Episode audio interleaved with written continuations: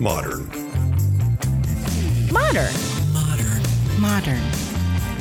We're prepping for a voyage. Modern. The force of an old fashioned equals whiskey mass times bitters acceleration. Why don't you make that a double? Modern Bar Cart. What's shaking, cocktail fans? Welcome to episode 208 of the Modern Bar Cart podcast. I'm your host, Modern Bar Cart CEO Eric Kozlik. Thanks for tuning in to this interview episode where we track down the best and brightest minds in the spirits and cocktail world so that we can share their secrets with you. This time around, I hang out with Kurt Maitland. He is a whiskey writer, spirits judge, and the author of two cocktail books Drink and The Infused Cocktail Handbook. Kurt is based in New York City, but he's also a prolific traveler and interviewer of top bartenders and distillers. And I'm really excited for you to be a fly on the wall as I grill him about his process and all the learnings he's taken away from his book projects and beyond. But before we do all that, let's give you an opportunity to make yourself a drink. Just in time for Halloween, this episode's featured cocktail is Paint the Town Red. Designed by bartender Umberto Flores and featured in Kurt's book, The Infused Cocktail Handbook, this drink is as refreshing as it is ominous. To make it, you'll need 2 ounces of hibiscus and magnolia rum. We'll get to this in a second. 1 ounce Aperol, and 1 half ounce each of fresh blood orange juice, creme de cassis, hibiscus syrup, and lemon juice. Combine these ingredients in a cocktail shaker with ice, give it a good hard shake until it's well chilled and properly diluted, then strain into a double rocks glass over ice and enjoy. And if you're in the market for a garnish, I might recommend an expressed orange twist. A couple things to note about this drink. First, it's a big boy. We've got five full ounces of liquid ingredients before ice and dilution. So when I say strain it into a double rocks glass, I mean it. But the nice thing is, it's not a booze bomb. It doesn't contain more alcohol than any other classic drink that you'll find on an average cocktail menu, but it really gets its legs from the complex fruit profile that it offers. So let's talk about that. Next, we need to cover the infused ingredient, the hibiscus and magnolia rum. When I read this, I was thinking it involved those weird, almost pine cone like fruits that you find on a magnolia tree during the summer and early fall, but in fact, magnolia refers to the magnolia berry, also known as the five flavor berry, which is a Chinese variant of the Schisandra family.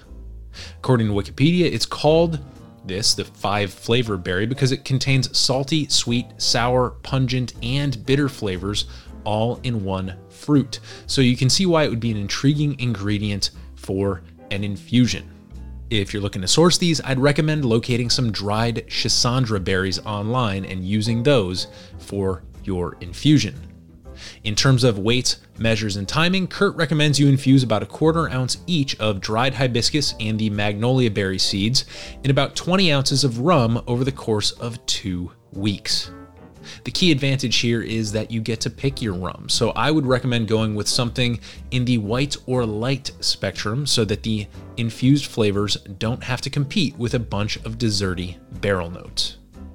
Like most recipes in the Infused Cocktail Handbook, the Paint the Town Red cocktail is an opportunity to learn about ingredients you might not have worked with in the past and to really delight your guests or yourself with a cocktail that's a great deal more complex than the sum of its parts.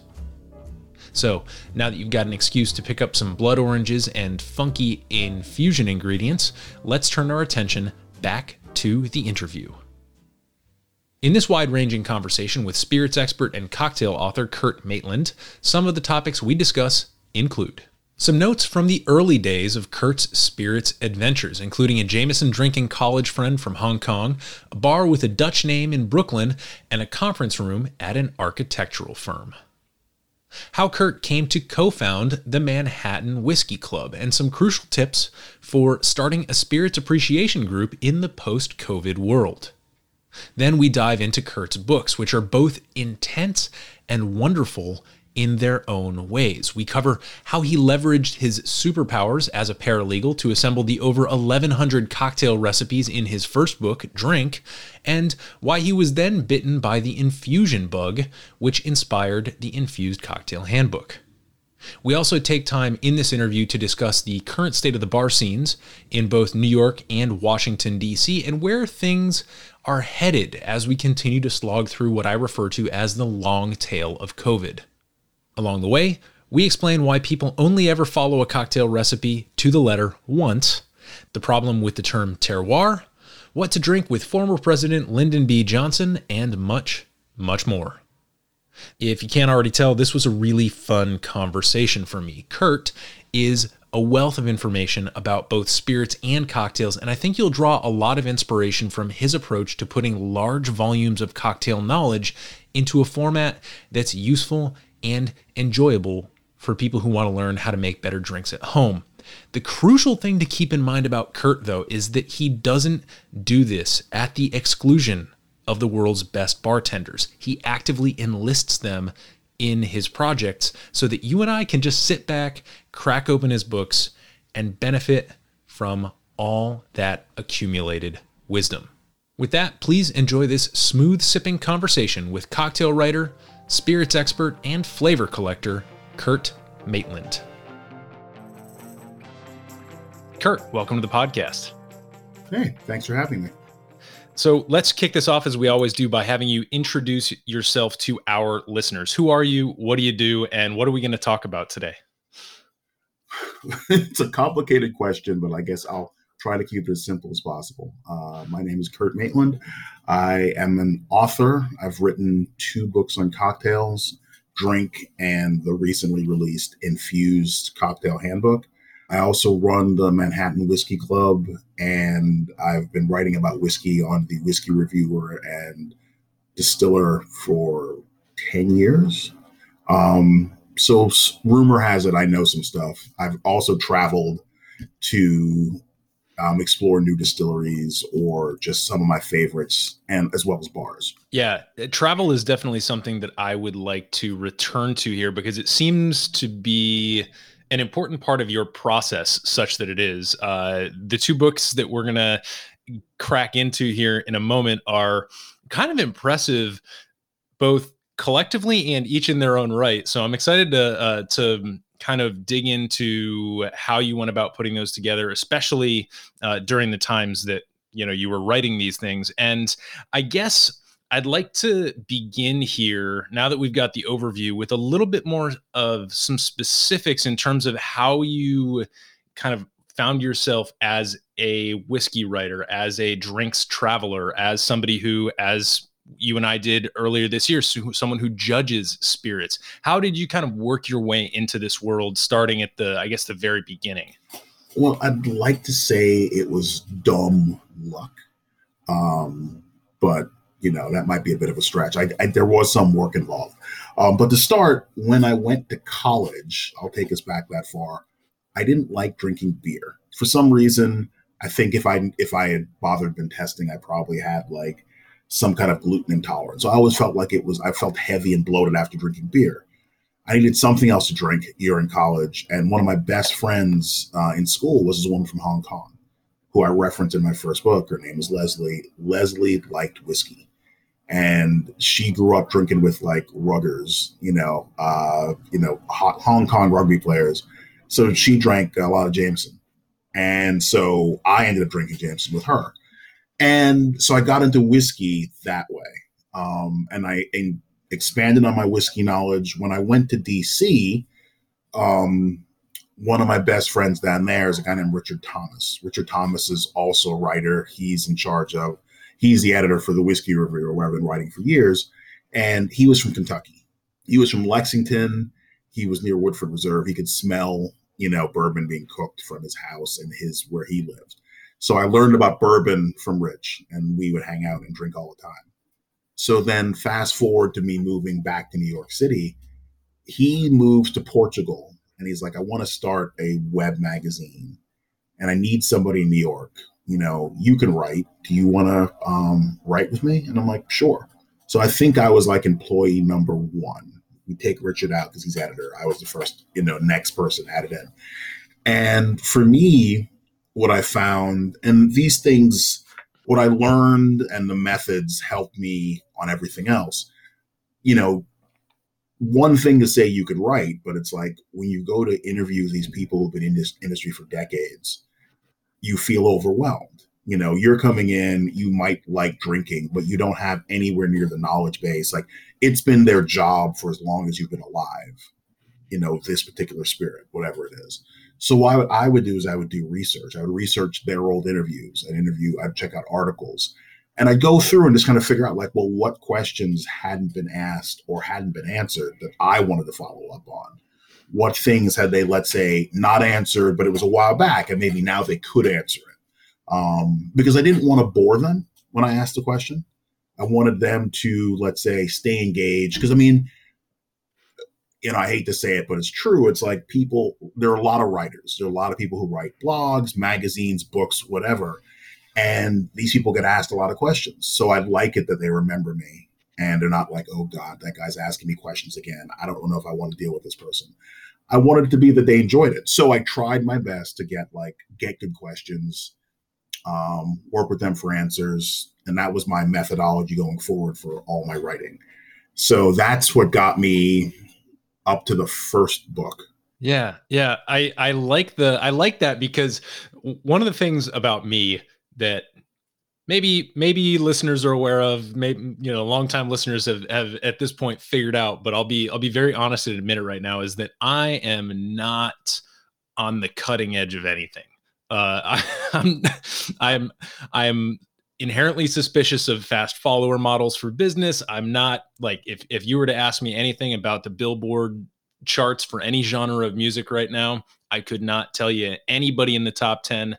And so I think in that respect, asking good questions is I think a better strategy than trying to ask timely questions or trying to be attached to the latest trend or on the absolute pulse. I mean that that's certainly what I fall back on is trying to ask good questions, trying to do some of that research. So I can certainly relate to how you'd work that in uh, into your process. But before we we get to the first book, I, I figured it might behoove us to talk about a particular bar that you mention actually in the uh, sort of end of the infused cocktail handbook and that bar is Noorman's Kil. Can you tell us a little bit about Noorman's Kil and why that place is important to you? Sure. The thing is if those of you who've been to new york you know years ago going to williamsburg and bushwick and the further parts of brooklyn it was a bit of a stretch, a bit of a pain in the ass. This is pre Uber, so you're taking a cab, you're taking a random train ride,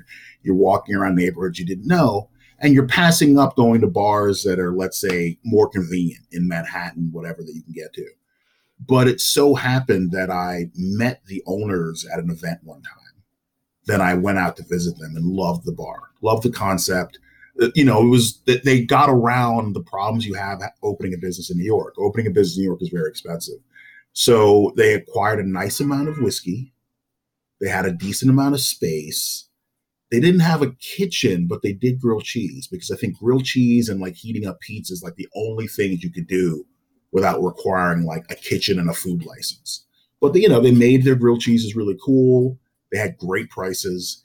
And it was almost like, I mean, for people who were living in New York or in any big city, because your apartment is small, your bars are your living room. It's like restaurants are your are your kitchen and they're where you hang out. You have people at your house, you have three or four friends. You don't have like if you have a house like in Atlanta or you have a house in Pennsylvania where my father lives, I could have 20, 30 friends there because there's a yard. You can go out back. In New York, it's like, no, I can have who I can fit in my living room and in my kitchen. And if I want to speak to them at the same time, I have to stand in the hallway to kind of talk to both groups or you keep it to a smaller crew. But for Noorman Kil, Noorman Kil was of a size whereby um, you could invite 10 friends and it would be your, it would, for that time you were there, it could be your living room with warm, tasty snacks. And again, they had a great whiskey selection. So, like, I loved that bar. And, you know, it was a victim of COVID. I don't know. I think the damage done depends on what state you're in. New York's very expensive, rent's very expensive. So some of the some of the middle level bars just couldn't hold out without any revenue. Some of the bigger bars, you know, Brandy Library, Copper and Oak, Fine and Rare, um, you know, the Flatiron Room, they had enough of a cachet and enough to, to survive, you know, what happened. But a lot of the bands, did, a lot of the bars did make it, and one of those bars was Noorman Kil. So like, you know, I put it in there, and that was to kind of symbolize the bars we lost. That was one bar that I lost. It wasn't even the only one. But I think everybody, you know, reading, um, they probably have a similar situation where there was a place. It doesn't have to be a bar. It could be a restaurant. It could be a bookstore. But a lot of places went belly up during COVID. And like you one, you have to, you know, remember those bars, those places. And two, you have to support the places that are left. You have to patronize them as best you can in order to keep them around for for the next person. Yeah, I definitely want to come back to uh, where we stand right now because I think we're at a really interesting inflection point in the post question mark mm-hmm. COVID landscape, um, especially as it pertains to what what's out there and what bars are doing now. I'd love to get your thoughts on that, especially from a New York perspective. Um, but one quick follow up on Noorman's Kil: Were you pl- kind of playing around with whiskey at Noorman's Kil around the same time as you were um, doing activities with the Manhattan Whiskey Club, or is it the Bourbon Club yeah. or the Whiskey Club? Whiskey Club. Yeah, I would. We done some so events there. Yeah, I mean, because people, as much as it was a hall, I liked it. I like patronizing it. So if I could do a whiskey event there, I did. Um, but also, I would go there for like I think I mentioned in the book. I went there for like New Year's one year, and it was great. Um, I would go there for birthdays. I tell my friends, okay, like because I tell people that if you're in New York and trying to get your friends together for any kind of gathering, it's like planning the invasion of Normandy. You're getting around like, oh, my in-laws are in town. I can't get a babysitter. Even if you tell them a month in advance, like something comes up. So I've kind of taken to like saying, okay, I'll be at this bar I'll be here from this time to this time. If you want to swing by and buy me a drink, fine. If you want to come by and say hi, great. Like that's enough. And so I'd move the bar around each year. And couple of years it was Noorman Kil. But it's like it's like I said, it was a great bar. And I used it because I mean the thing is with the club, and because you mentioned it, we can dig into it a little bit. Mainly I look at the club as an educational thing, even though it's the Manhattan Whiskey Club. It's really you know, whiskey's expensive and buying a bottle, like, unlike cocktails where you can buy a cocktail and just taste to see if you like it. With whiskey, it's like on the low end, like a decent low end bourbon, you're talking 20, 25, 30 bucks. If you get the scotch, you're talking 50. If you're going up the up the scale, you're going into hundreds of dollars.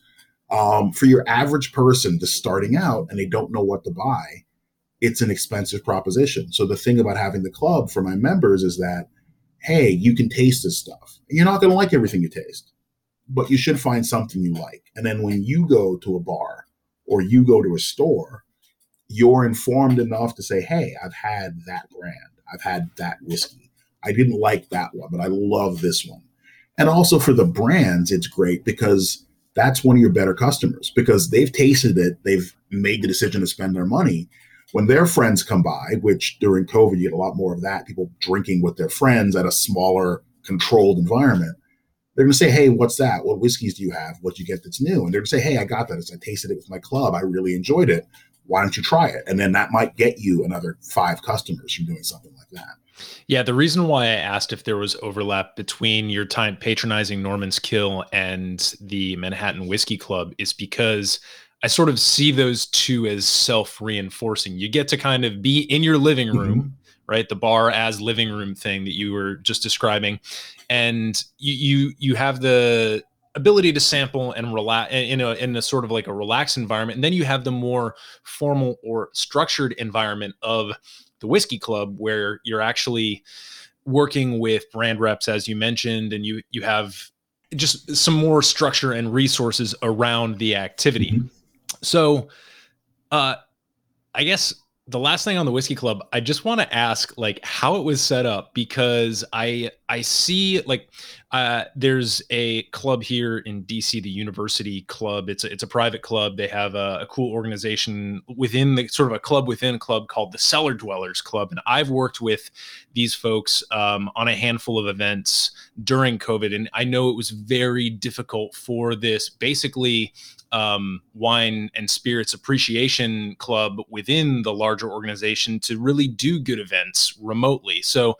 uh, now that we're in a bit more of a position to be together in these spaces, uh, do you like? Can you just describe how the Manhattan Whiskey Club was set up, and uh, maybe, uh, I guess, if there are good or bad things about like certain uh, ways that the club was organized? Sure. The club happened.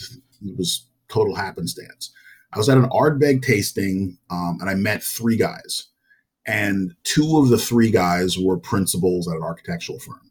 And we just started talking about whiskey. That was it. We were just sitting together. You know, you're all trying to find a space you can sit. We just got our drinks. We start talking.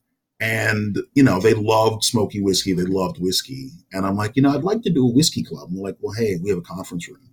And like that was the start because one of the big things in starting any kind of club is you want to kind of keep your expenditures low.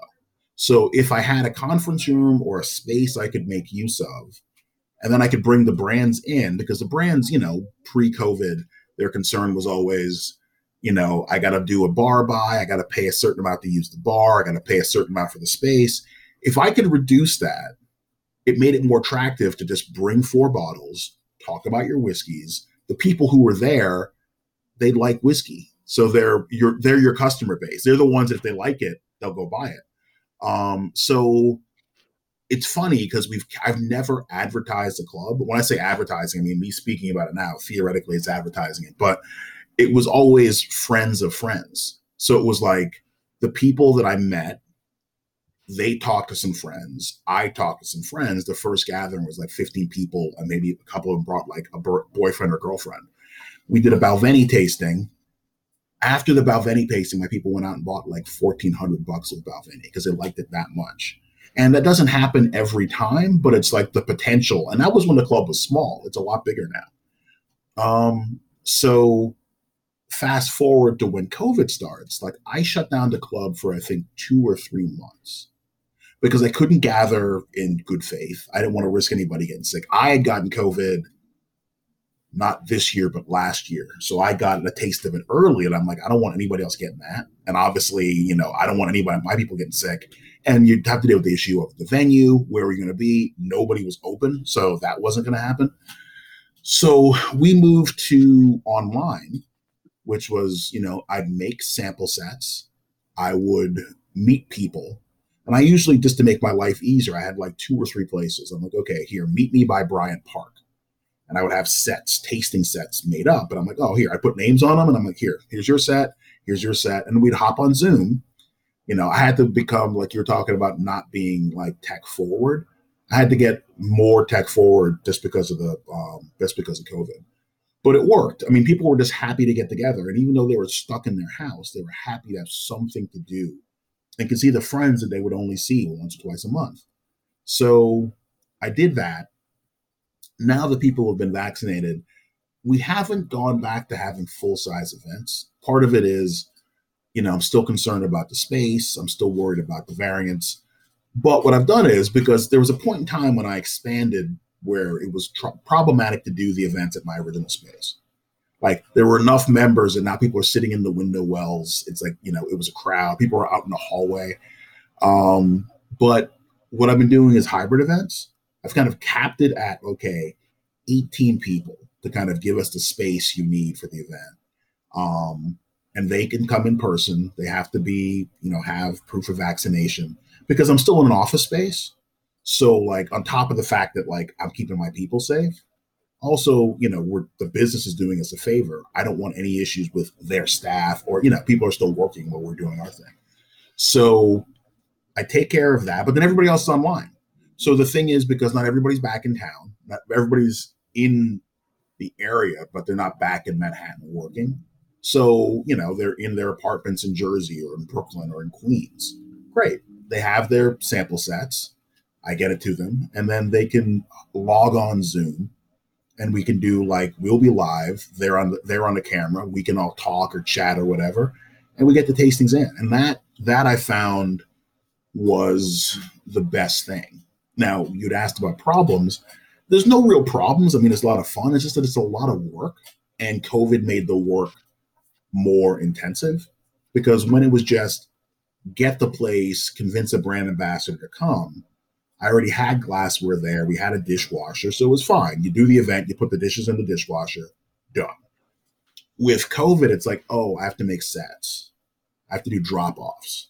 I mean, sitting making mini sets, you know, I remember one time I was doing it for like Michter's and we had something like eight or nine SKUs and it was a lot of people it was hours. I was like two, three in the morning. I'm still, I'm like, I either hate myself or love my club because, you know, I, I want to go to sleep, but I have to finish this. So I'm up doing it. Those have been the biggest problems. And I, you know, I think we're going to keep hybrid going, going forward, uh, even when I have access to bigger places, because it just kind of expands the club in a way that's sustainable because not everybody has to physically be there. There are lots of people, you know, they have, you know, their spouse would rather them be in the house you know, and it's like they can finish their club tasting and they're home, no big deal. They have kids, they have things they need to do, you know what I mean? So fine, great. You can pop in for an hour and you can roll out, but you don't have to worry about I have to commute back from the city back to your home, your home, and you can participate as you see fit. I've also been recording them um, using Zoom. So that way, if you happen to miss it, you can always drink along at a time that's convenient for you. So that way, it makes it easier for a new member or somebody, just the timing's bad, you know, to get their shot to get things in and get their tasting in. I'm so glad that you were able to walk us through that because to me, there's a couple of really great takeaways that anybody who's maybe considering starting some sort of similar club can can garner from what you just described as your experience, I think number one is when you're starting, keep it as simple and sort of low impact as as possible. Uh, number two, I mean, like it, leveraging the technology now that everybody has been forced to adopt. I mean, I, I think it just makes all the sense in the world. And and as you mentioned, the benefit of that is the ability to record. Um, you know, it's so great to as long as you have one Zoom account, like you can download the Zoom app for your phone and you can sit there literally with your smartphone on Wi-Fi. It doesn't cost you anything like the the the data. Like I has as a podcaster, I have to I I pay subscriptions for certain like transfer software and storage software, external hard drives to be able to store all these things. So there is a little bit of pay to play here. Obviously, I'm in a position to do that because it's kind of what I do. But like with the with what you're describing, Zoom takes all those questions of tech infrastructure and data storage out of the question. So as long as you have Wi-Fi and your phone's on, you can just sit there and then suddenly you know like if if we're describing a manhattan whiskey club experience you know you you're you're in there your your face is there present hmm. live and then if somebody if your if your best friend had something going on that night and he or she wants to tune in the next day Well, they can you know you could get that text from them you know a day or two later being like hey i really loved that note you gave on the whiskey mm-hmm. tasting but that solves the problem of having to be there in person right. or even having to be there at the same time. So uh, I agree that COVID has certainly made a lot of things much more difficult. The labor intensiveness of everything has gone up so much and i i can relate to you on on certain levels uh, of that feeling of being up up late at night or like for me it's like being in the commercial kitchen space where we're doing our cocktail bitters and i don't want to put anybody else at risk by being in that environment. So i've had to kind of do a lot of double duty myself just to keep these things on the shelves. So um that was super helpful and i'm really glad that we used that to lay the foundation uh, for the books. So I, I think the what I'd like to transition to is the writing of drink. And i think maybe uh maybe you should start us off by telling us exactly how many cocktail recipes are in that book. There are 1100 cocktail recipes in that book. Um you know and it, it's i did a lot of i mean I, i'd like to say i got to cheat a little bit. It made my life a bit easier because um, I had a fairly short timeline to write it, and on top of that, you know, it's like I I had experience with cocktails, but only as a consumer. Like I, it's weird. I wasn't a bartender. Um, I know more about cocktails now because I've done the cocktail books. I've hung out with bartenders. I've made cocktails in my home. COVID, you know, it's like that's a that's a challenge for every business, every cocktail bar. Is that oh, people are making stuff at their homes. They can make it really well, and it's actually cheaper. You know, I have to kind of entice them in with new cocktails, things that they, you know, you're happy making daiquiris. Okay, I have to introduce you some other um, cocktails. So it started with the publisher just reached out to me. I was I'd been part of other of their books, like I had a chapter or I you know worked on some small part. They uh, asked me if I could write a cocktail book, and I was like, my response was, I don't really write about cocktails. I write about whiskey. And they're like, their response was, we didn't ask for a whiskey book. We'd like to know if you can write a cocktail book. And I tell everybody, I'm like, I'm arrogant enough to figure if you give me enough time, I can write anything. So fine, I can write a cocktail book. That, that's fine. So my day job is a paralegal. So I use my paralegal skills in order to get the book the way it was. Um, so I think, you know, in retrospect, what they wanted was they wanted me to kind of like do two things an assemblage of other cocktail recipes they had in other books, plus with new content as well as intros, like just little intros about the different spirits to kind of put it all together. So what I did first was uh, I had them send me a horde of their cocktail books. I went through with like the little plastic flags and flagged the cocktails I liked, just to have a base. And you know, you're just doing basic stuff like, oh, you know, the margarita, oh, the daiquiri, oh, the Manhattan. Let's just go through those, you know. And I would because there were times when some of the recipes were different. I would decide I like this version better than that version. Um, and I try some at home or I tried them when I was out. So that was the first like part. And that got me a decent amount, like let's say half, you know, around half the recipes. Um, they wanted me to come out with like, they wanted to have like 700 cocktails total. But um, I ended up going out and realizing that, I mean, I had to make up for my deficiencies, i.e., as a person who wasn't a professional in the space and to hopefully make the book more interesting to somebody who was somebody who was in the industry or somebody who was experienced making cocktails even if they weren't they weren't a professional a book of recipes isn't enough so that's where you have like the intros to each type of spirit things about ice things about the tools you need things about prep party prep so on and so forth and also i decided i was going to interview bars because if I reach out to bars that like either had won awards, bars I went to, bars that were really good, and just talk to them. And like the funny thing is, and this goes back to the whole asking questions. I asked them all basically the same set of questions. The questions didn't change from bar to bar for the most part. But because the bars were in different places, the answers I got were different. So, like, you know, the Argentinian bars, um, they don't happen to get hordes of whiskey. So more of their cocktails are based on the spirits they did get. The Russian bar, they had different access to different fruits than we get. And so they would kind of lean into that different fruits, with you know, so not as much whiskey, more gin, more vodka, because those are more accessible there. Um, and then, you know, different places where, you know, they might have something like they maybe they were doing infusions. Like that was my first step into infusions.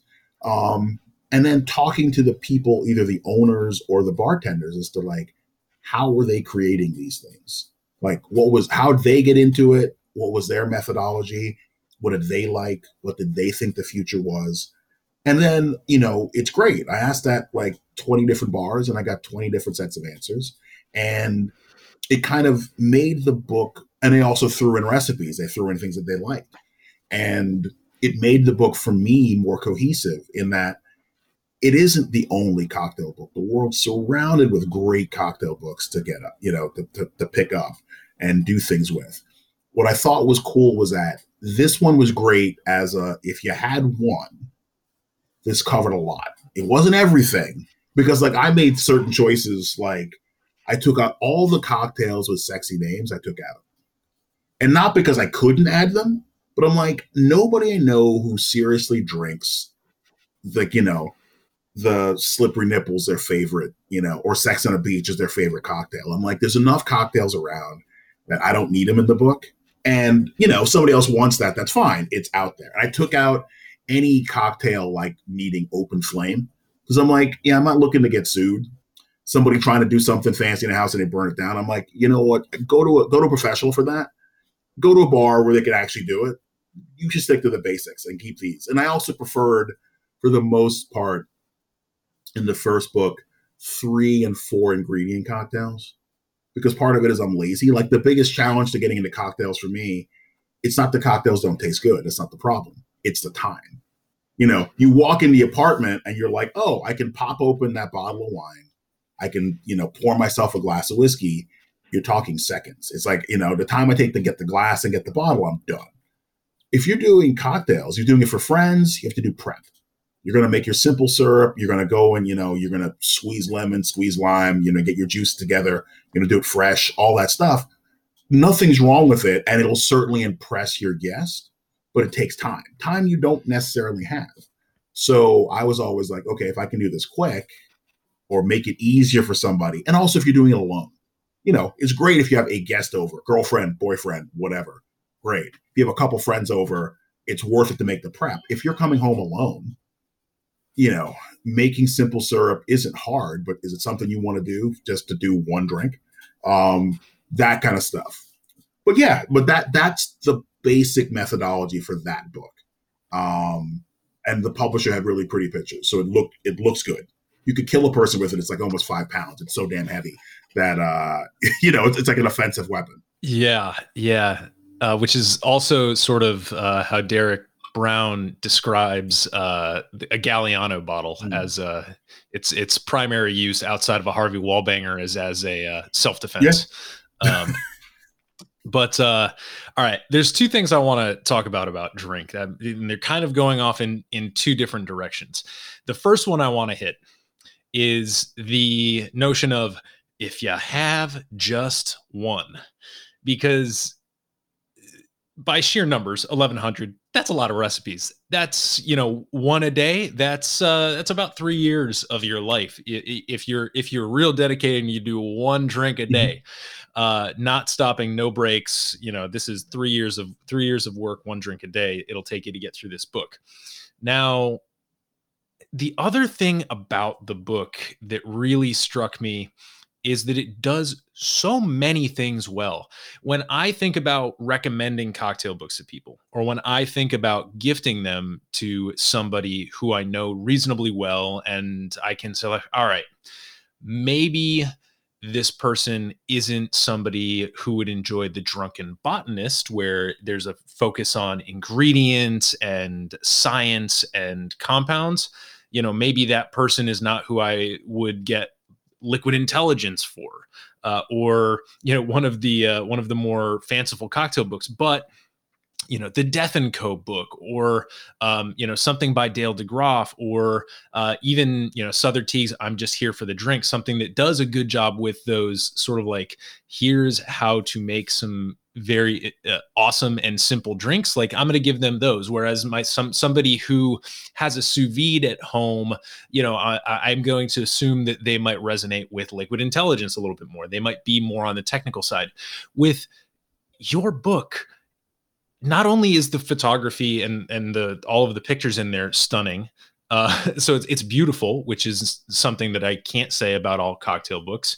Uh, it is a useful technical manual as well, and just the the sheer volume of recipes. It, it's it does so many things well uh, that I see. Like I actually see this as a useful if you're only going to have just one because I've seen a lot of cocktail books especially coming out in the last year or two that do cover some of that content that's out there. A lot of the recipes in your book do overlap with recipes that are sort of out there and have been out there for quite a while now, but the difference is you've got so much more than that. So it really is a Swiss army knife of a book to me and look, one of the other cool little affordances that I wanted to point out. There's this one two page spread near the beginning of Drink where you almost have you got these uh, scans of these handwritten cocktail specs. okay. And you know they are. They're, I think they're mine. They're my, my very my yeah. very first cocktail class. was with Zach, who used to run Louis 6449, which is one of my favorite bars in the world. No longer with us, but Zach and I are still friends. In working on the book, I opened up something else and that fell out. And I'm like, okay, this has to go in. So that those are my notes, like the photographs part or the original parts, what he handed out for the cocktail classes. Those are the first classes I ever went to.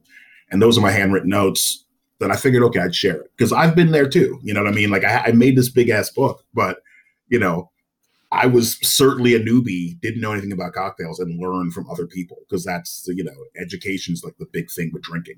Beyond the drinking, the education is the important part. Right, right. Well, that kind of leads me to my next point that I wanted to make about this book. And it actually, I did not know that you were a paralegal. And to me, this makes all the sense in the world. I've spent a few years working uh, in the marketing department with certain law firms here in DC.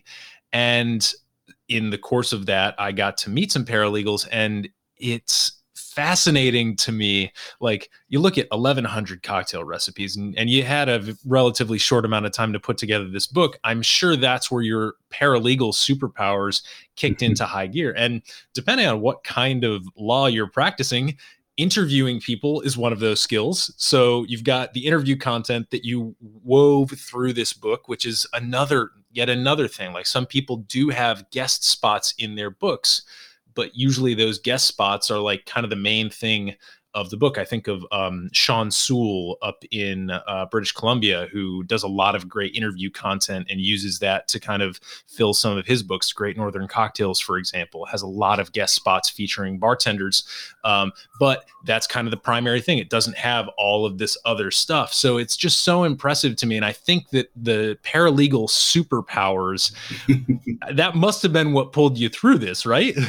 Yeah, I mean, it was the way that I could take care, like, get more done quickly. So, as I said before, I went through all the books and I flagged what I wanted to do. Then I hired somebody to, I put together an Excel spreadsheet. I go, do me a favor, go through these flags. All I need to do is write down the recipe. There's not the whole recipe, just the name of the recipe, the page it's on, what's the base spirit. That's all I need. And then I finished it. Like they started it, I finished it. And then I sorted it. Because using Excel, I'm like, oh, I can dedupe it. That's a paralegal thing. I can put it in order. I'm like, oh, these are the same. Oh, let me check the ingredients. Oh, I like this one better. So like I could put a whole mess of entries in, trim it down, and then I could just give it to my publisher and say, okay, fine. Here's the stuff I want from these books. Use these. And then I so I knocked it out in a month. So then I spent the rest of the time getting my interviews together, writing the kind of like connective tissue, all that, that was the rest of the time on the book. And I mean, I have to thank my editor, um, Buzz Poole, because I'd still be writing it. I mean, that's the thing is, it's like I would have known when to stop. Had always been one more interview, one more piece I wanted to get, one more thing I wanted to add in, one more recipe, and it would have been, you know, enormous. But yeah, to go to your point, I mean, the hope is that I mean, for me, I'm in my house. I have an entire shelf of cocktail books. I have at least 30 or 40. They've kind of bled into the kitchen and there's some on a separate shelf. And there's so many things. Like I get old vintage cocktail books because I'm interested in like what were they doing? What were they talking about? I also have the new stuff. I'm Dale. My first, I think my first official cocktail book was Dale's book. I ran into Dale and said, listen, you know, it's a guy interviewed Dale years ago. And I'm like, listen, I love your book. When I was, I remember being unemployed in like 06, I was making drinks in my house. I was making drinks with that book. Like that was the book I would go to. And for this book, like I said, I, you know, I wasn't coming at it where I had a name in the cocktail business. So I didn't, I wasn't like, I didn't own a bar. I wasn't a famous bartender. But I just thought, what would I want in this book? So recipes are part, but you could get the recipes anywhere.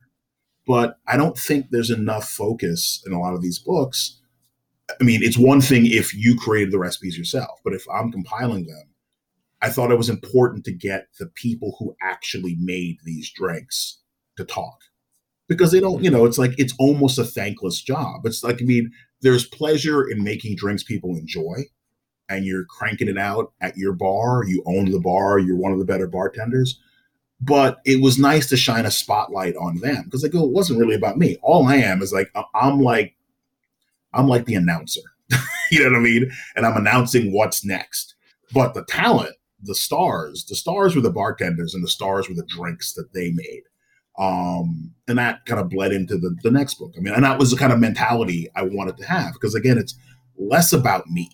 You know, the thing that's about me is probably organizational skills and questions. But as far as the meat of the book, that that comes from the bartenders and the people who I interviewed and who spoke to me. But it also put something in there for every level of cocktail enthusiast. If you're starting out, you want all the recipes. If you already have cocktail books, maybe you're interested in the methodologies and definitely the interviews because oh, you want to you know step up how you make cocktails.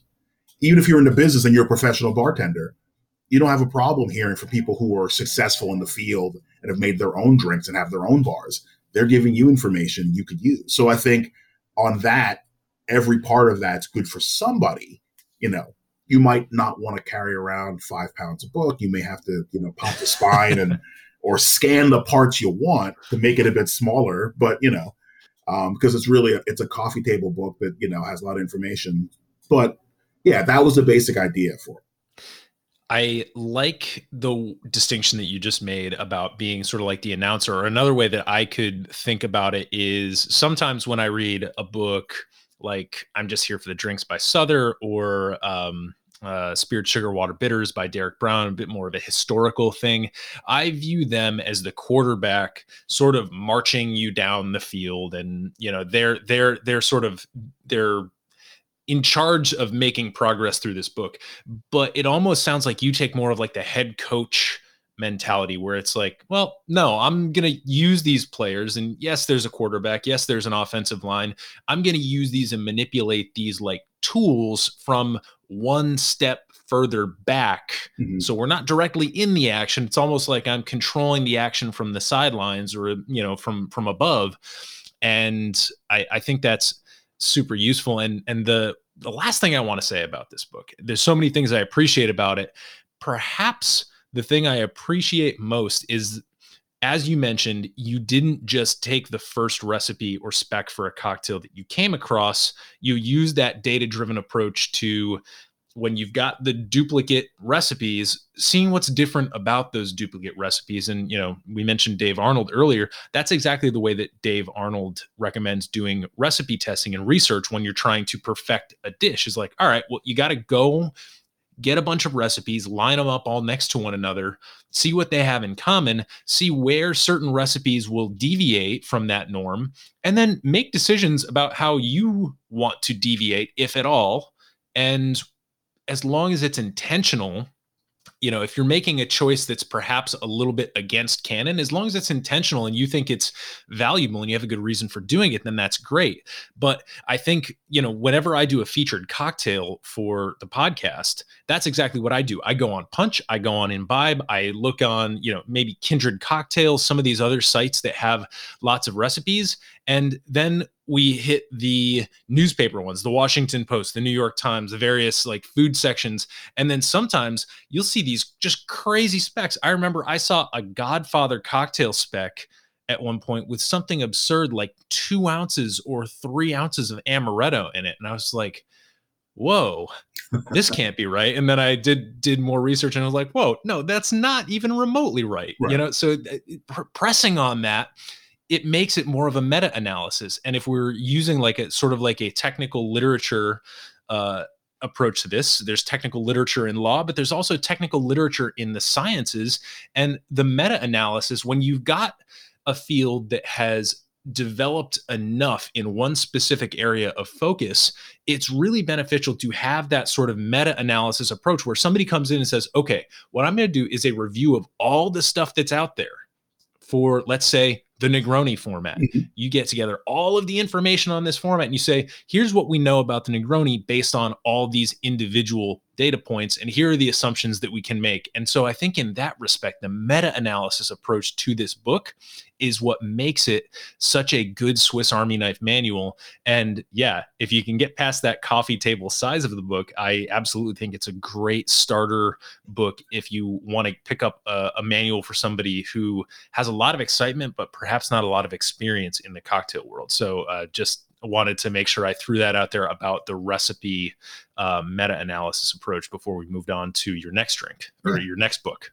Well, thank you. I mean, I think that, and it's, I look at it this way for any book that has recipes, whether it's food or drinks, the recipe never stays the same.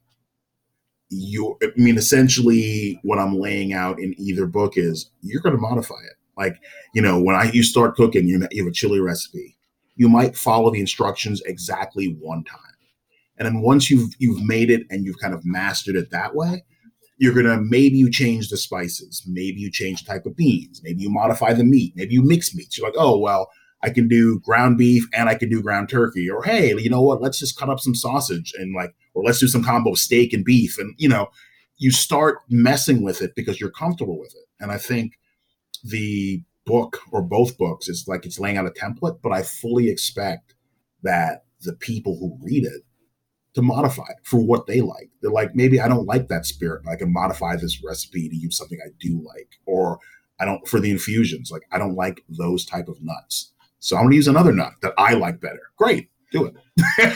you know what I mean? Yeah. Yeah, absolutely. So I mean so you've got drink. This is this is a huge kind of uh just a body of work to be honest. There was a yeah, I'm glad that you showed us a little bit behind the curtain as to how you executed some of that. What then made you focus on the infused co- or maybe not infused cocktails, but at, at the very least cocktails that contain infused components. And I, I have my suspicions about why that might be, but I wanted to hear why for you this was the next logical thing to work on.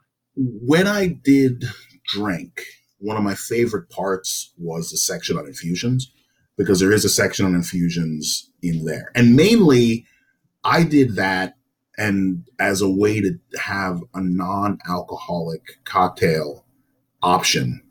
Because you know it's like i have friends who don't drink which is weird. You come to my house and there's 300 bottles of whiskey but you know it's like my thought was i didn't want it to be that i had a guest and i'm handing them water or a can of soda or some sparkling water. And like oh well drink this.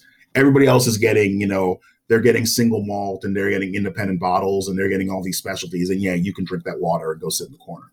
Um, my thought with infusions was here i'll have something that doesn't have any alcohol. Um, it's not a mocktail but it's something that takes time and tastes good. And on top of that in the case of doing it for drink you could modify it to work with alcohol if you wanted to you know you're doing a you know lemon blueberry infused water well, that could be vodka, that could be gin. You could pick one you like and do it if that's what you wanted to do.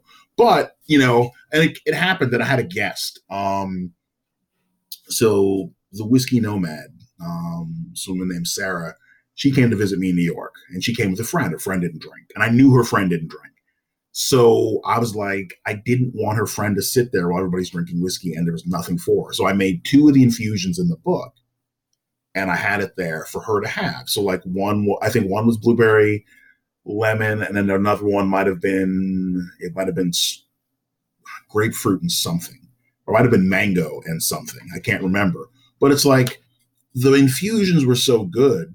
The people who were drinking alcohol, when they were coming to take a break from drinking the whiskey, they were coming in and having some of the infused water versus having regular water because they found it refreshing. They found it tasted good, good way to clear the palate, whatever. And so that piqued my interest with infusions. So then fast forward to, I guess I started working on it in 2019 or yeah, 2019 or 2018. I can't remember. It kind of all blurs because COVID, you know, the, uh, I'm on vacation in Ireland. I'd been in Ireland for all of like two days. I get a phone call from my editor and he's like, Do you know anybody who wants to write a book in infusions or do you want to do it? And I'm thinking, well, I'm already here. I'm going to visit bars. I might as well. Um, and I liked infusions from my first book. So this one has a slightly different approach. I mean, obviously, it's much smaller. The universe of cocktails, I think it's like 80 to 100. Um, and to go back to being the announcer, or in your your um, parlance, the head coach, I picked bars and bartenders and made them the focus. So, you know, it was great because when the book was done, some of the bartenders like i didn't realize you would use this much stuff. I didn't realize you'd focus so much on me. I'm like but you, i go you're the important one. You know i go you're the one who's making stuff. You're the one who's getting hired to you know make cocktails for this bar or you own the bar and so that um, different process more interviews more i was out there tasting more stuff because as, as much as i had lots of stuff in um, drink, dealing with infusions and making that shift from infused waters to more infused cocktails and the interesting ways that they were being made, that kind of um, prompted a change. But also, it was intense. I had a shorter time period.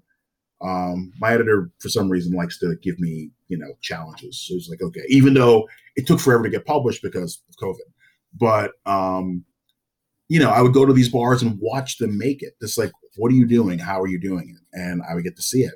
And it so happened I was so I had bars in Dublin, bars in Belfast, um, bars in New Orleans, bars in Hamburg. Um, reached out to some bars I'd worked with before and bars in New York. And those aren't the only bars, but like those are the ones I kind of pulled in for this particular project. And I found it was like it was the it was more of a master class because doing infused cocktails is like if you figure that drink was your your bachelor's degree it got you started in the world of cocktails you've if you've run through those things you've learned the techniques and the basic skills this one is harder this one is like you know the best example um, when i talked about it with the um, adam adam sachs who wrote the uh, intro and because he's a cooking guy and we went to school together and we're old friends. I go, it's like Thanksgiving dinner. Nobody makes Thanksgiving dinner on Thursday morning. You start making Thanksgiving dinner on Tuesday night. You know, you're going to prep certain things on Tuesday night. You're going to prep certain things on Wednesday.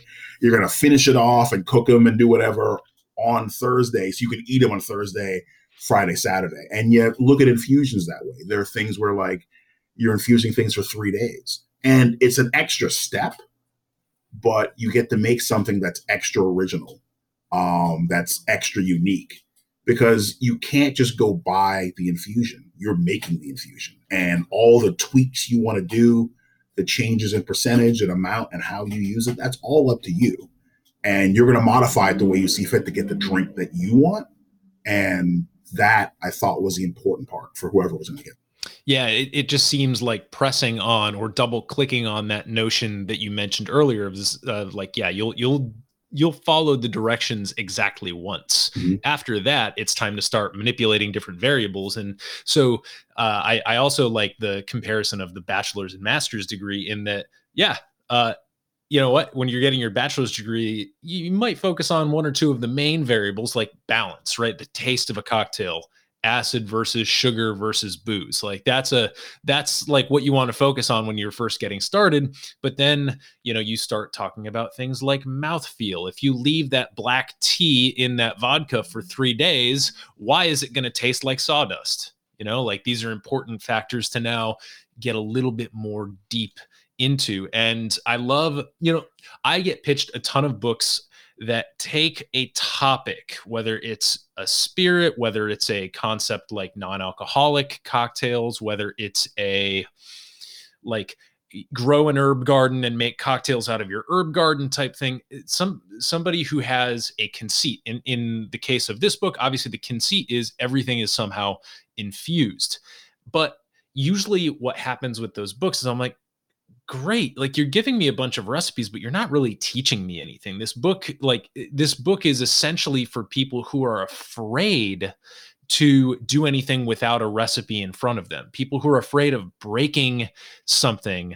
And th- one of the things that i like to talk about cocktails with people i don't know if that made sense one of the one of the things one of the things I one of the ways I like to describe cocktails to people is that they're like children. It's like are children delicate yes they're not quite fully formed adults. And yet if a kid falls and like scrapes their knee it's not the end of the world. They're incredibly robust. They'll bounce back even if there's initially tears. So you shouldn't worry about breaking your cocktails. They're incredibly robust things. As long as you can maintain some semblance of balance it's going to be palatable.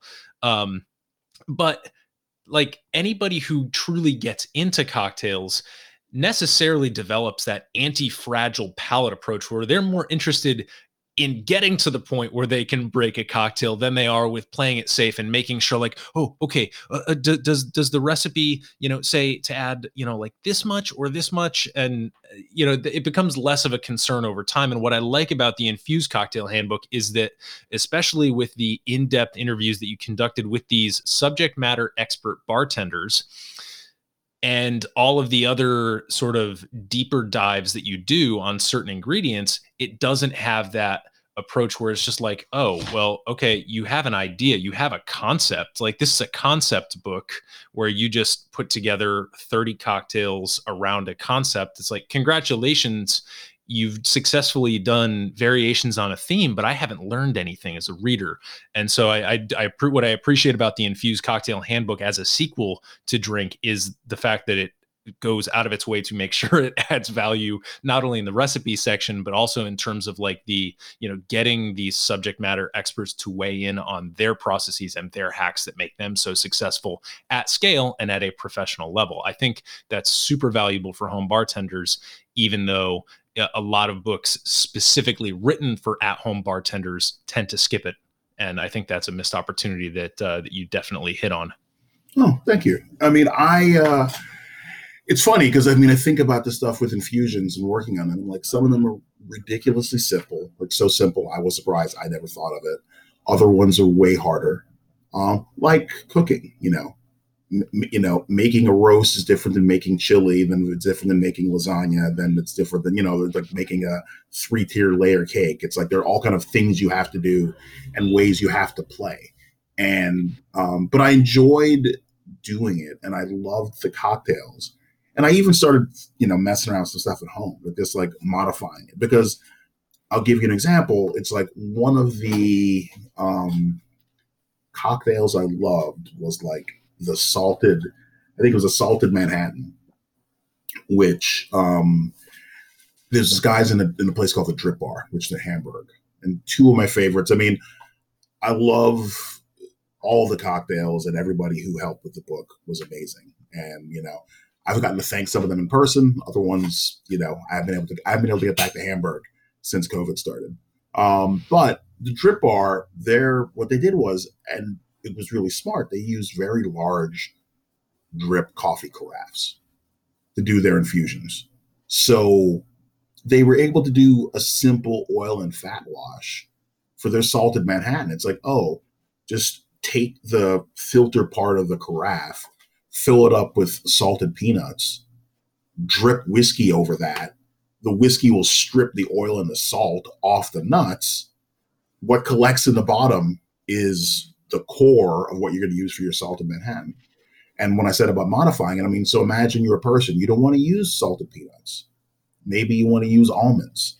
Maybe you want to use macadamia nuts. Maybe you want to use those really oily nuts that they have at like Whole Foods. I can't remember what they're called, but they're like, they look like almonds, but they're like, and they may be a variant of almond, but they're like really oily, really salty. It's like nothing mm-hmm. stops you from using that as what you do the fat wash with. It's like once you learn I like that it's broken down where it has the infusion separate from the cocktail because you could use the infusion. You could make that infusion and do something else with it. You're like, oh, I'm going to make a batch of this infusion. I'm going to try it with these three drinks and these three spirits. Let's see how it works. And you might find you like one better. And that's the thing. The, the methodology for the salted Manhattan, you could use rum instead of whiskey if you wanted to and do something with it. And I think that flexibility, I think for all this stuff, flexibility is important. And I wanted it to be, I didn't want it to be one note.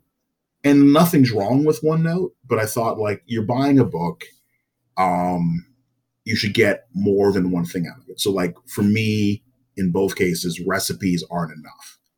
You know, it's like recipes plus methodology plus you know, interviews, so on and so forth. That would be a good mix to go with. Yeah, uh, I like that. I'm gonna write that down. Recipes aren't enough. I think that is. Uh, I think that's the title of this episode.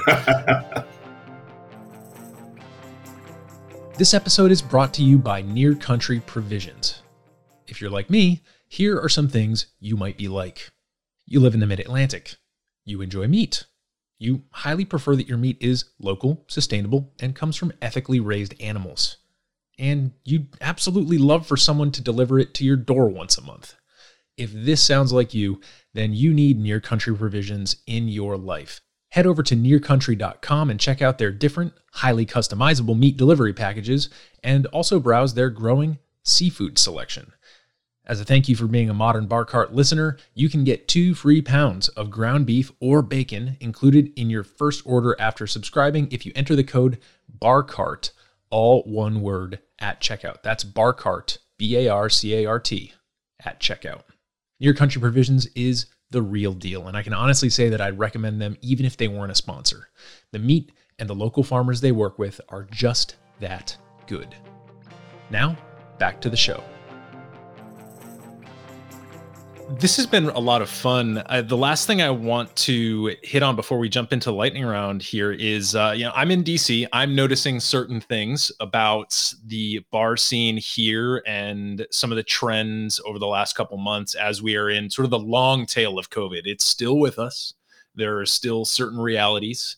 Uh, and on the other hand, there has been a decent amount of turnover in terms of real estate, in terms of the places that are set up to be bars already. Some of those are now beginning to be filled again. There's been some uh, some new openings here, so I'm curious to get your take on a what's happening in New York right now, and do you have any uh, predictions for how things are going to look as we enter into 2022 because we're sort of already circling the drain that is the holidays uh, right. and you know like not much interesting like dynamic bar stuff is going to happen you know uh, until maybe 2022 at this rate in terms of like the new development so what do you what are your thoughts both now and in the future what i think at present is that new york right now it's like it's I want to say it's finding itself. It's like what ended up happening with COVID, and I don't. I mean, New York has a unique situation, not unique to or unique to other cities, in that you know the middle of the city isn't really frequented by people who live in the city. So, like you know, a lot of cities, it's like, well, this is the core of the city. You're in the core of Chicago. You know, in New York, it's like, well, Broadway, the businesses that are there, and tourists drive what goes on there. But people who are native to the city, it's like, no, they're going to bars below Midtown. They're going to bars in the village. They're going to bars in the lower east or lower west, or even down on Wall Street, or they're going up to restaurants along the park where there are neighborhoods. Because like that's what kept people going. It's like, oh, if you were a neighborhood bar, or neighborhood restaurant, people didn't want to go that far. They would patronize the places that were close to them. That would make sense. But for Midtown, there was, you know, all the little things that kind of made it work went away. With Broadway closed, there was nobody getting like after show drinks. They weren't getting pre show drinks. They weren't getting dinner. With the hotels closed and no tourists, you know, nobody was hanging around to do stuff. And you didn't have business travel where, oh, they're going to get a hotel room near the office so they can duck in a place to get food. They can do a business meeting, whatever. All that was gone. So I had people telling me, "Oh, looks like New York is dead." I'm like, "No, Midtown is dead," because the other parts of the city, like if you hung out, if you went to the West Village or you went someplace else, it was hopping. People were out, people were drinking. You know, they were having a good time. The weather was good. They had the outside spaces that they could enjoy. Um, so I think there's going to be a reset as to what's going to be in um, Manhattan. And I think, I mean, when I say Manhattan, I mean Midtown um, because there's a lot of opportunity out there. Because you think of all the bars that kind of closed down, went belly up, they're all prepped to go back into business. It's like the people left the bar, but like the bar was set up as a bar. You don't have to come in and do a total rebuild. You don't have to do a gut. You could come in there, paint it, do some design work, and put the things you want in that bar, you have a bar. You could legit have a bar up and running in six months, you know. And I kind of think that what you're going to see, and it's going to be affected by how businesses handle bringing staff back, or you know, because where I am, it's hybrid. Um, you know, a couple days in a week. But if that's enough, and you have tourists, I think you'll have people looking to open up bars, um, and a bars with a mix of inside outside. I don't think anybody wants to get caught with their pants down in regards to like because I had somebody talk to me about this once and they were complaining about like, well, how come the bars in California were open before the bars in New York? And I'm like, the difference is in California you have space. I knew places and it doesn't I, rain. right. I mean, I went out there and it's like there was I was at a Mexican restaurant. Well, the Mexican restaurant had a parking lot. They could turn the parking lot into a pavilion. They could have outdoor space to keep their workers safe. Nobody had to go inside of the facility other than to go to the bathroom. Their workers are in there by themselves, and everybody ate outside. And you could do it because you could put fans, you could give them cover. New York, it's like no. New York's bars are small and intimate and dark. There's no flowing air. If there is, is AC that none of that helps you for COVID, you know. So I think that a lot of places are going to look and see like you're going to want a roof deck. You're going to want to be able to open up the front to kind of air it out. You're going to want access to the like putting some stuff on the street or the sidewalk to kind of expand the footprint of your bar.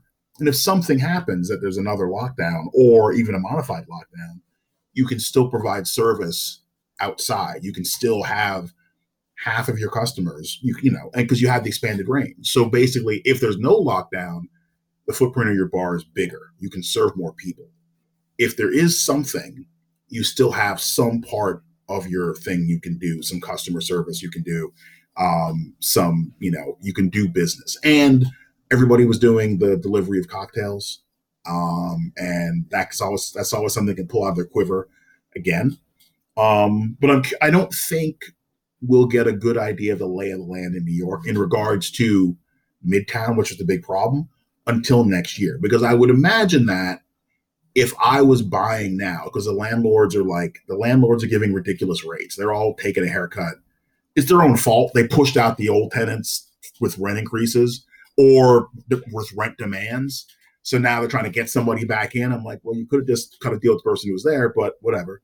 Um, I imagine what's going to happen is if you haven't opened a bar now, you're going to spend the winter prepping that bar with a nice grand opening in the spring where because you can feel out like what's up with broadway what's up with midtown and you can temper your expectations that way um, but it's just like it's new york and it's too valuable to pass up getting yourself now even if it means you know it's a it's a money it's a loser for the first year you look at it where hey, um, you know, two years from now in a prime spot in Midtown.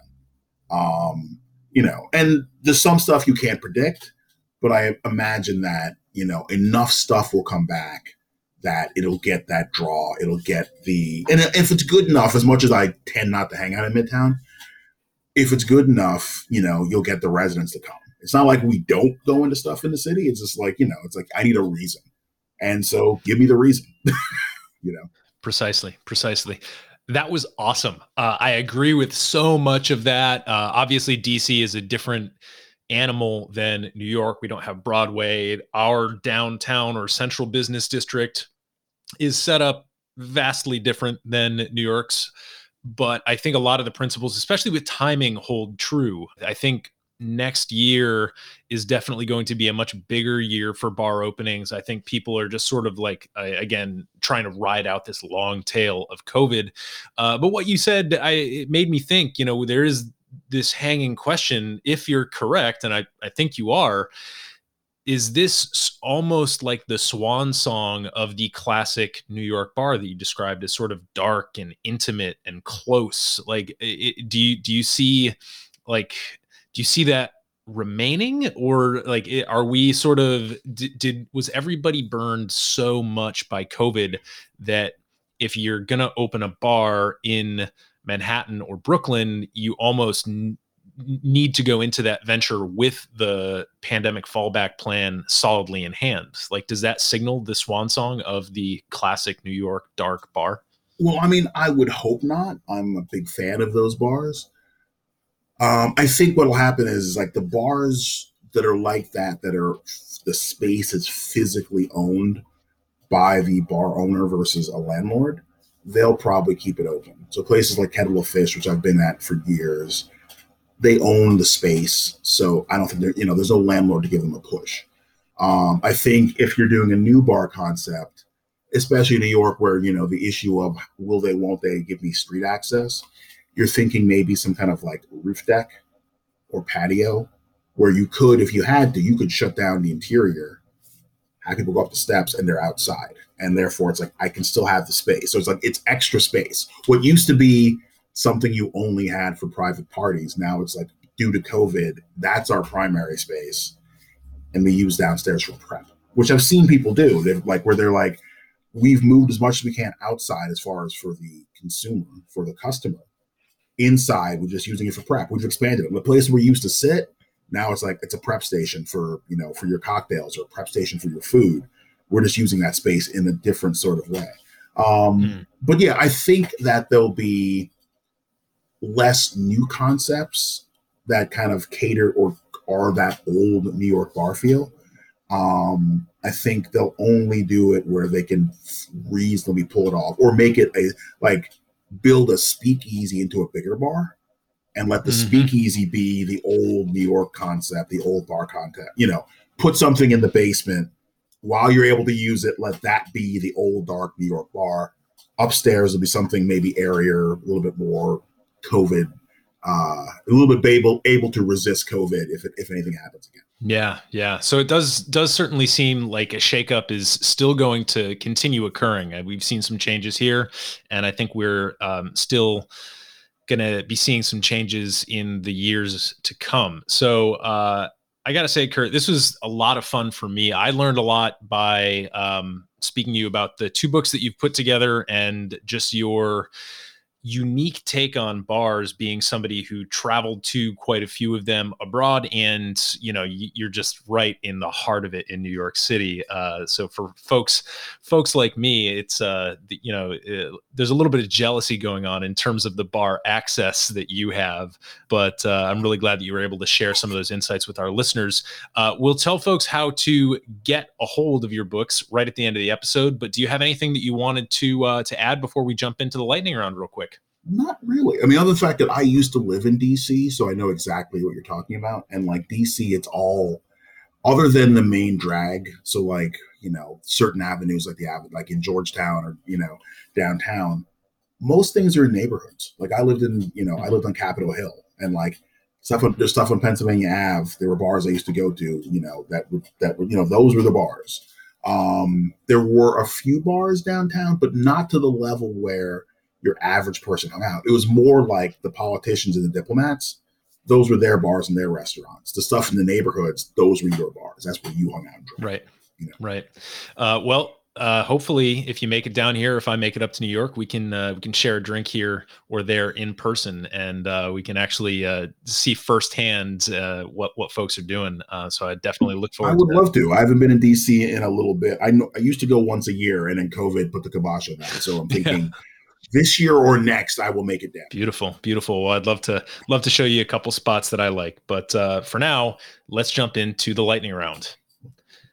First question: What's your favorite cocktail? And this is uh, somebody who's put together over eleven hundred plus a couple a couple other dozens with the uh, the infused cocktail book. Uh, so it, if you can't name the favorite of all time, what's something that maybe more recently you've been obsessed with? Well, no right now there's no favorite for for all the things you stated, but um, I've been a fan of daiquiris, which I didn't used to like, and now I do. And it, you know, my friend, as I mentioned, um, Zach um, Sharaga, the guy who owned Louis Six Four Nine, he was like, the daiquiri is a good test of what the bartender can do. It's your good intro. Like you come in because here's the deal and I've heard more than one bartender say this when I talk to them. It's like you come into a restaurant you've never been to. You order, you look at their menu, whatever. You order a daiquiri, and you know, there's times I've gotten pushback. Like I asked for a daiquiri, and they're like, someone's like, it's not the bartender, but the person taking the order. They're like, oh, we don't have, we don't do frozen daiquiris. I'm like, I didn't ask for frozen daiquiri. I asked for daiquiri. I go tell your bartender that I'd like a daiquiri. See if they can make it. Now, obviously, if they can't make it, we got a problem because if you can't make a daiquiri, you probably shouldn't be a bartender. Like, not like not being paid to do your stuff because that's like one of the basics. It's like if you can't make a Manhattan, if you can't make a Negroni, like there's the things you need to be able to make. But the thing is, is that with a daiquiri, it's a real simple drink, but it's easy to mess up. The m- usual mistake is that it's too sweet. And that's the mistake of a lot of cocktails. Like people lean on sugar way too hard and sugar will blot out other stuff. Like you need the right balance. Like that one's one with balance. Ingredients are simple, but you don't want too much of anything to make a good one. If they can do that, then I'm like, oh, now I want to see what else they can make. Now I look at their menus like, what's what are the things that they created that I want to taste? So the the right now the long and short of it is daiquiri. It's the old indicator drink, as I like to call it. Mhm. Yeah, yeah, totally. All right, next question. What is a seemingly small or uh, just like a, a little quirky occurrence that always makes your day? And for me, one of my examples is whenever I see an older person walking around with those like hiking sticks, Mhm. and the reason why it always warms my heart and makes my day is that I feel like the adoption of these slightly cooler and more athletic looking, like sort of walking sticks, has almost destigmatized people who have mobility issues. And so now instead of walking around with a walker or a cane, they feel empowered to like use these. Yeah, like I'm going for a hike and they've got their their sticks so that they're doing it safely and they're able to exercise. And I'm just like, what a beautiful unintended side effect of these hiking stick manufacturers that they've suddenly destigmatized exercise for people with mobility issues and i'm just like you crush it whenever i see somebody like that i'm like yeah go get it so do you have anything that makes you feel in any way just special something small and unique to you Let's see. I mean, I think, you know, I live in the Bronx. Like, I mean, I live in Manhattan. I work in Manhattan. I live in the Bronx. My apartment's in the Bronx. And so it's been interesting to see, or I've loved the re engagement of people outside now. So, like, in this neighborhood, people would be out and they would uh, play dominoes on the sidewalk. They would just sit there with their friends and do it. When COVID happened, that kind of calmed down. People weren't out. It's like now that's kind of come back. It's like, you know, it's almost like, uh, you know, the leaves falling, you know, it's the reverse of the leaves falling when it's winter. It's like the guys playing dominoes, and it's not always guys, the people playing dominoes, you know, that because they feel more comfortable, they're back outside. And they'll be outside till it gets too cold for them to be outside. And then they'll be inside doing it or whatever. But like, it's almost like they've hit a certain point with what's been going on where they feel like, yeah, you know, I'm out with my friends. We're good. We're going to do what we used to do. And it's like, you know, it's nice to see. yeah talking about indicator cocktails that's like an indicator species you know that an environment is healthy when you see the you know the sort of the predator like the blue heron if you see a blue heron fishing you know that that's a healthy Right. you know river or pond environment it's kind of like when you see the folks that are out there it's like ah Yeah. okay things are as they should be so that's a, that's fantastic uh cocktail with anybody in the world past or present who would it be where would you go what would you drink just paint us a picture All right. Um, I'm thinking because that one, a lot of people I'd like to meet, a lot of people I'd like to talk to. You know, you have musicians, some politicians, somebody famous. Um, hmm, it might be strangely because you're in DC, uh, LBJ, and because one LBJ liked to drink to his concept of politics, like he was definitely the master of like legislation. So he'd be an interesting guy to talk to as far as like what he would think about how things are now and how would it compare to what he was dealing with when he was there. And I'm sure the person will change. You know what I mean? It's like I'd love to let's say do it with Bourdain, but I've actually had I've met him once and had drinks with him once. Nothing major, but it was great for that time. And that's a person I would have loved to talk to, especially because the whole thing of traveling and drinking always worked out. Um, Hmm. you know, but like I said, I've already met him once for all of 10, 15 minutes, whereas never got to meet LBJ. LBJ was, you know, deceased close to when I was a baby or, you know, maybe even before then. So I'd be curious to have that conversation with him. Mm. Uh, would you do it in New York, in DC? Any like any any uh, ambiance that you would set for that conversation about uh, legislation comparisons between past and present? I would probably do it in his home turf of Texas. Okay. Because you know it's like that's where he's from. That's you know this place called Johnson City. Probably get a, a drink in Johnson City, which is named after him, um, and then talk shop Mhm. to see what he had to say. I'll be kind of curious. Uh, hot take that's not on the questions list: Texas Hmm. whiskey, hot, cold, lukewarm. Where do you stand? I mean, I think it's, I'd say it's hot. Um, and it's funny you asked me that. I was in Texas three or four weeks ago, and I got to go to a bunch of distilleries around Austin. And I was actually impressed with the whiskeys as well as what else they're doing. I mean, I've always liked Balcones. Balcones is always going to make it on my list. Um, I'm learning more about Garrison. There's stuff I hadn't had, like Treaty Oak, which was really good. And like, I was like, all right, there's a lot of potential here for these whiskeys. I mean, the problem they have that everybody has is getting people to pay attention to them to get get out from behind the standard bourbons everybody goes to, and nothing's wrong with them. But like, you know, you need a difference. You need to like people need to be more inventive and explore more. And that's one of those things where it's like, yeah, I think if people reach out and explore more and get a chance to taste this stuff, um, Milam and Greene, like their stuff was really good. Like I was, it was really a good surprise. So I think Texas, I mean, it may not be hot, maybe between hot and lukewarm. I think it's warmer than lukewarm. It's not blazing hot. So I don't know what the proper, you know, I don't know what the proper terminology would be, but I think it's like it's on the come up. I would agree with that entirely. I was going to say I like where you're putting the temperature currently, but I think it's trending upward. Like if I if I had to invest in whiskey from a certain state and I knew that I was going to leave that investment to sit for like 5 to 10 years, like if this were like a traditional like stock investing kind of motif, I would probably put a, a good chunk of money on Texas as uh, being a, a real growth category. So uh, I had to slip that in there since I know that you are uh, all things whiskey. Kurt, the last question I have for you, and I have a feeling you you probably have an answer for this, is uh, do you have any controversial views or beliefs in the spirits and cocktail world? I mean, I'd say, and it goes back to whiskey because as much as I've been doing cocktails, you know, whiskey's, I don't want to say it's my baby because, you know, conveniently having written cocktail books, I kind of have a much more expansive view of spirits. Um, but I would say this because right now, the one of the raging issues is terroir in whiskey. And I've kind of of the opinion that there is a terroir, but not from the grain. It doesn't tie, it's not a linear thing to the way it is with wine. I think it's more like terroir of place.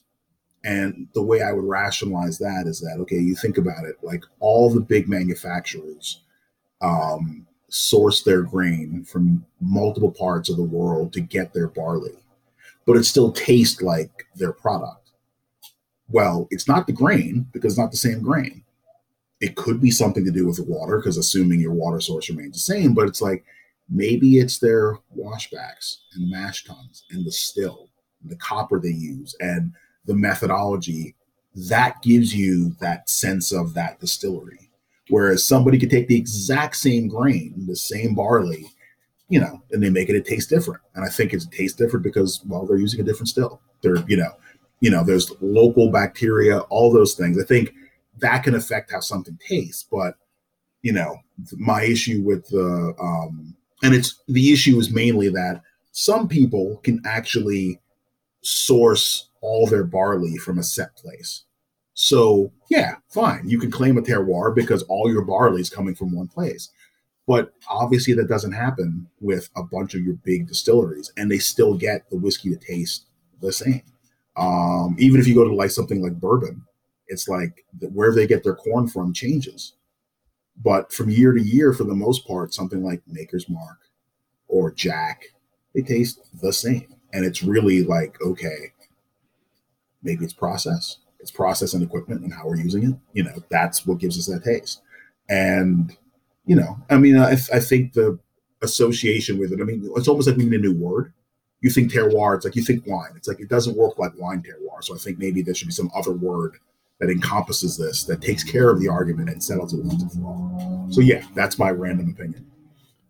That's that's really interesting, and I'm very sympathetic to it. I sometimes refer to that idea, or maybe that set of ideas, as almost cultural terroir Mhm. in that it's Mhm. like you know there's a, all these decisions that you need to make and you know ultimately even if we you know you were just describing a whiskey that can claim a terroir like a single malt style thing where they're sourcing all their grain from the same place well it's like okay great well give me two whiskeys that source all of all of their grain both of their grains from the same place those two whiskeys are still going to taste different so mm-hmm. if we've taken the grain out of the question as the variable, then the question remains what other variables are still at play? And I think a lot of those have to do with, like you said, equipment and process. But I think, you know, like to the extent that some of those things like fermentation time, fermentation temperature, stuff like that, those are more cultural. They're more unique. It's almost like, you know, uh, I've been getting really into the idea of cassoulet recipes from uh, Mhm. the Gascony region in France. And it's like everybody has their way of doing it. Yes, it's the same Right. dish, but it's different ev- at every house you go to on a given street. So uh, I think cultural terroir is interesting. And I would also be interesting. Definitely keep me posted if you can think of a better way to approach that instead of modifying terroir with an adjective. Maybe if there's a different Right. word altogether, I would be very curious to uh, think about that a little bit more deeply. So maybe that's an article you and I collaborate on. I'd be happy to do that because I have, you know, it's like I, I need to write more. It's like weird. I don't have writer's block, but it's like, you know, it's like I've been writing less. You know, I don't know why. You know, I think it's after the books. I'm like, I'm working on my next book, so it's more like ideas and sketches yeah. versus like I'm full blown into a new big project. So- Yeah, you're in that pre-writing phase, which I think is a place where a lot of good ideas can leak out. But uh, speaking of writing and books, how can people get their hands on Drink and the Infused Cocktail Handbook? Any place you want to point them in particular? Well, I mean, they can definitely hit up the. Let me think about this now. Well, the publisher's one, but it's on Amazon. It can be found at Target. Um, it can be found at most places good books are sold, quote unquote. Uh, you can have them do a special order if it's not at one of the places. You know, it's at Barnes and Noble. It is weird walking in and seeing my book there. Um, in these places, I'm like, oh yeah, you know, because I've always loved books. So it's just funny that like, oh, I became an author on the fly. Didn't on it, but it just happened but yeah so as far as the books go i'd say yeah the all the normal suspects it, i think it's even at costco and walmart and it'll make a good christmas and thanksgiving gifts. So start shopping early Exactly, exactly. And I really do mean everything that I've said about these books. I think they're super useful for not only the novice who has maybe a lack of experience, that would be sort of like who I would recommend for drink, but also the people who are a little bit more adventurous and uh, people who maybe have a, a spice rack or a pantry that is overflowing with uh, weird and strange ingredients. That might be the person that you give the infused cocktail handbook to. Uh, so, Kurt, I know that we uh, were maybe discussing the possibility of having you hack some of our uh, featured cocktails uh, as we head into the holidays with some maybe some featured recipes. So, folks can hopefully be on the lookout for your smooth, silky voice gracing our podcast waves again. But uh, for now, I just wanted to thank you for taking the time and being a guest here on the Modern Bar Cart podcast. Um, it was an absolute pleasure and i look forward to getting to dc and grabbing drinks with you in person Cheers. cheers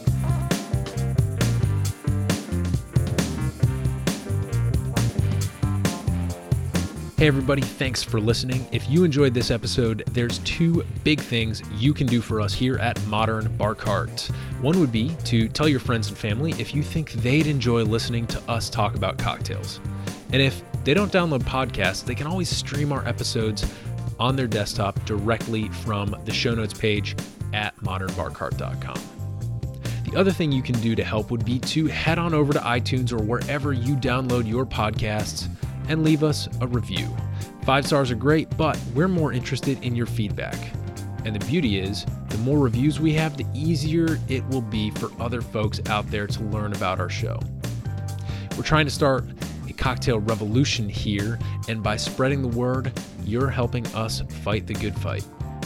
You can always reach us by emailing podcast at modernbarcart.com if you're looking for cocktail or bartending advice, or if you're a pro who would like to pull up a mic and be interviewed for all to hear.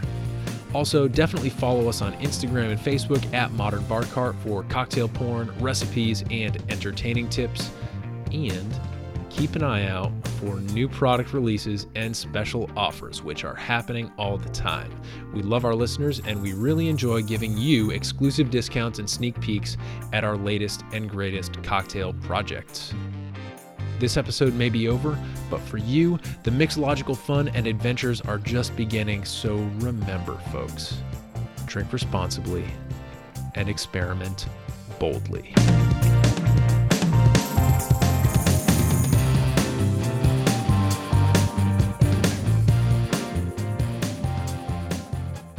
This episode was made possible with editing and sound design by Samantha Reed, spirits and infused cocktail wisdom courtesy of Kurt Maitland, and a little bit of interview magic by yours truly. This has been a Modern Bar Cart production, copyright 2021.